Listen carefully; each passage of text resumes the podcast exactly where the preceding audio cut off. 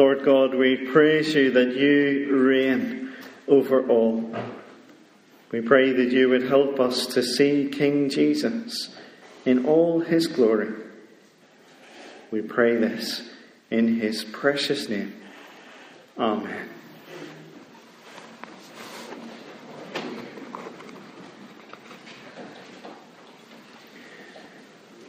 A few weeks back, Chris Avalos was full of talk. He was making great boasts about how he would be victorious. He was sure that he was going to win uh, and insulted his opponent, his fans, the media, and just about everyone else who wasn't on his side. But that was at the way in through the week. By the Saturday night, at about 11 o'clock, his talk was meaningless. His claims uh, were just empty boasts. You see, he talked a good fight, but his boxing wasn't good enough to beat Carl Frampton. I'm sure you've heard the saying, actions speak louder than words. And what it says is that uh, what you do uh, can speak louder than the words that you say. Your actions uh, can tell someone a lot about who you are or uh, what you're like, uh, louder and clearer than your words ever would. What you say uh, is drowned out by your actions. And we're used to this all the time. Imagine that you're driving along and uh, someone turns on a blue flashing light and they point to tell you to pull over and they produce the pad to uh, issue a fixed penalty notice. You don't need them to say who they are. You don't need them to say, I'm a, a police officer. You know by their actions. Or if you meet someone in the hospital who wears a uniform and gives you an injection and sticks the thermometer uh, in your ear, uh, then they're obviously a nurse. Their actions uh, speak loudly, telling you who they are. We find something similar in our gospel reading this morning. You see, normally, whenever we uh, look at the Gospels, we listen to what Jesus says. If he uh, tells a parable, or if he teaches something, or if he rebukes uh, somebody. But in our reading this morning, I wonder if you noticed it when we were uh, reading it together. Jesus doesn't speak, he utters no words. Now, it isn't a silent movie because lots of other people are saying lots of other things, but Jesus lets his actions speak louder than words. Jesus lets his actions proclaim who he is. It might be useful if you have it open uh, in front of you at page 103 in our Bibles. And in verse 12, the, the first verse that we read this morning, uh, we find ourselves in the middle of a time sequence. You see the first words there, verse 12, the next day. So what happens here is connected to what happened the previous day. Otherwise, John wouldn't tell us that. And if you look back a page to the start of chapter 12, uh, you see that uh, Jesus had been in the home of Lazarus, the home of uh, Mary and Martha. And Mary had anointed him with the costly perfume. And now, uh, with the smell of that perfume still um, clinging to him, Jesus is coming to Jerusalem. News of his coming comes before him, uh, as we see in verses 17 and 18. Jesus doesn't have to speak because his actions speak for him, and the crowd testify to what he has done. Verse 17 So the crowd that had been with him when he called Lazarus out of the tomb and raised him from the dead continued to testify. It was also because they heard that he had performed this sign that the crowd went out to meet him. The sign that they're telling about shows his power. By going up to a tomb, by telling Lazarus, the man inside, to come out, Jesus shows his power. The crowd that had been there watching at that day as Jesus called Lazarus from the tomb, they go into the city and they share the news.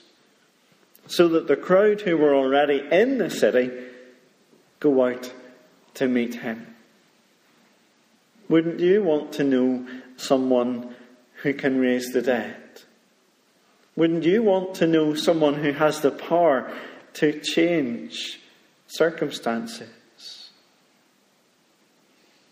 Jesus has life over, sorry, has power over life and death. The sign shows his power, and the crowd want to welcome him. They want to get in on this. So they take palm branches and they go out to meet him. So that in verse uh, 13 there are palms and praises as the crowds shout out, Hosanna! Blessed is the one who comes in the name of the Lord, the King of Israel. As they welcome Jesus, they open their scriptures. They shout out one of the verses from our psalm this morning, Psalm 118. They rejoice that the King is coming, not with his own power, but on the authority of God. You see, they say, Blessed is the one who comes in the name of the Lord. His power, his authority come from God. Jesus has been sent by the Father, and that means he can raise the dead. His power and authority flow from heaven. The crowd begins to realize and recognize that Jesus is God's King. And Jesus confirms it by acting out a verse of Scripture.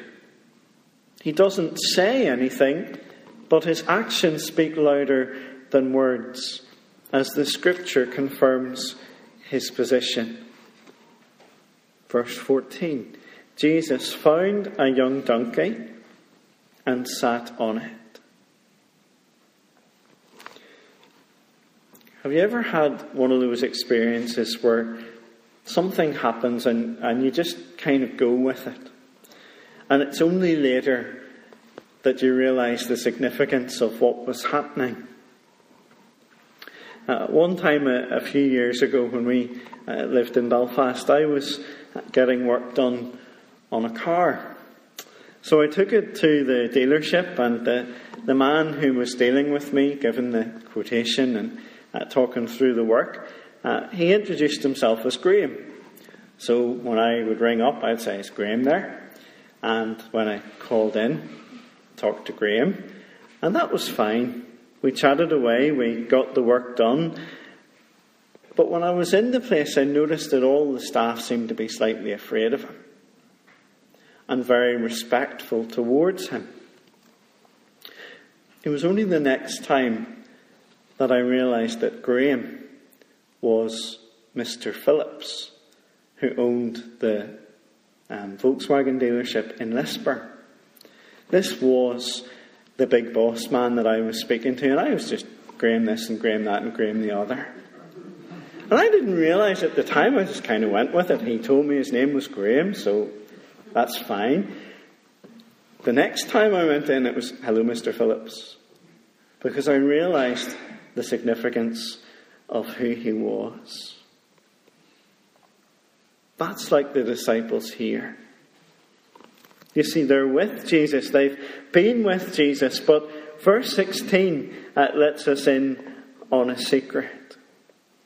John, as he writes down his memories, his eyewitness account, uh, John looks back and uh, writes these words, maybe with a smile, maybe with a red face.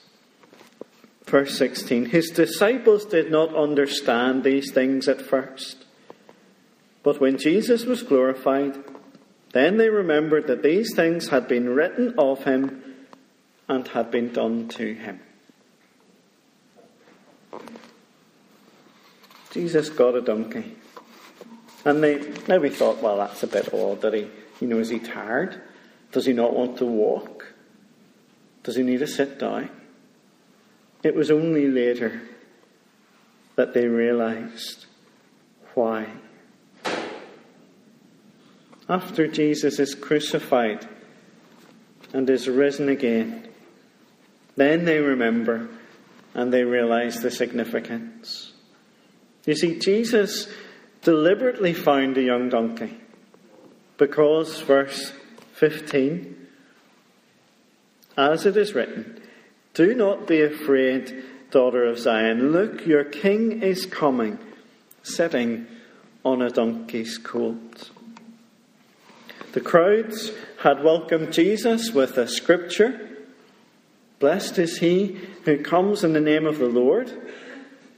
And Jesus answers with a scripture as well, in a wordless witness through his actions.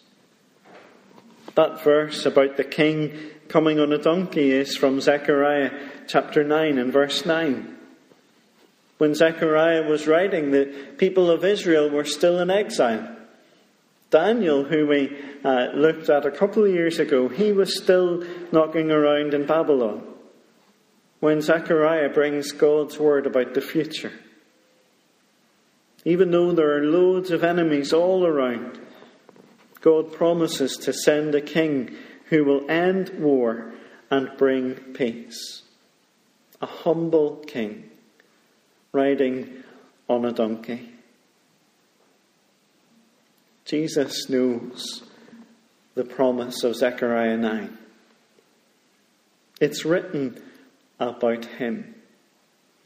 So when the crowd shout that he is the coming king, Jesus without even speaking, confirms their verdict. Jesus, in his actions, shouts out loud and clear, Yes, I am the King. The sign shows his power, and the scriptures confirm his position. Imagine you were there that day. The first Palm Sunday must have been a noisy day. The crowds are excited to welcome Jesus into Jerusalem. They shout out their praises to the King. The Pharisees watch in dismay.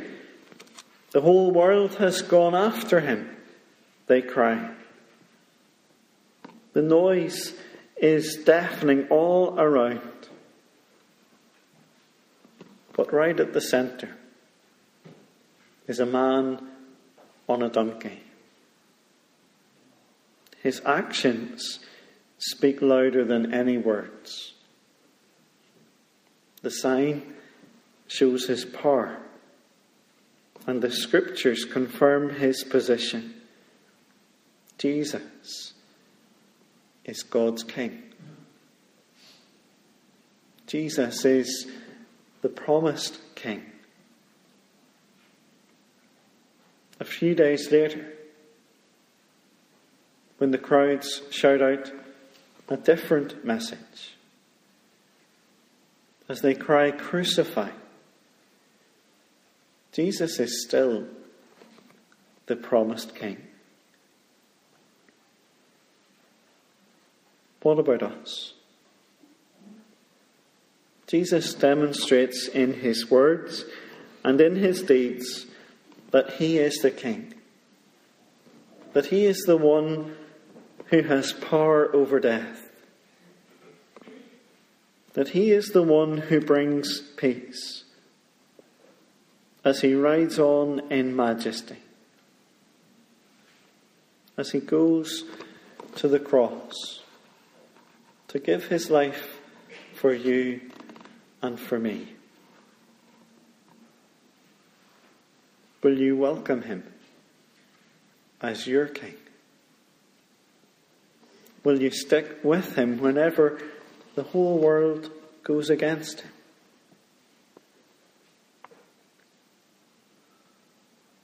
This morning in our reading, uh, Jesus is silent. He doesn't speak. Each night this week, though, we'll be listening to his words, his cross words, the words spoken on the cross, words of forgiveness and comfort and assurance and cost and victory.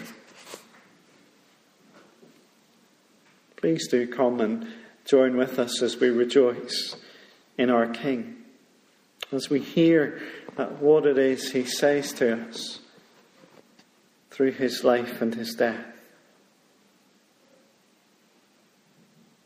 Will you make Jesus your King today? Will you join at your voice to praise Him? Blessed is the one who comes in the name of the Lord. Let's pray.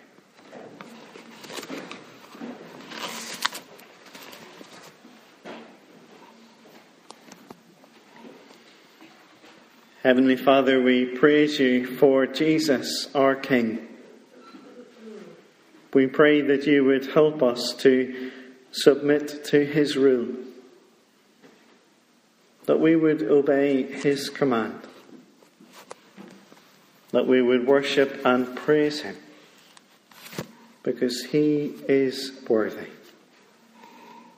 We pray this in Jesus' name. Amen.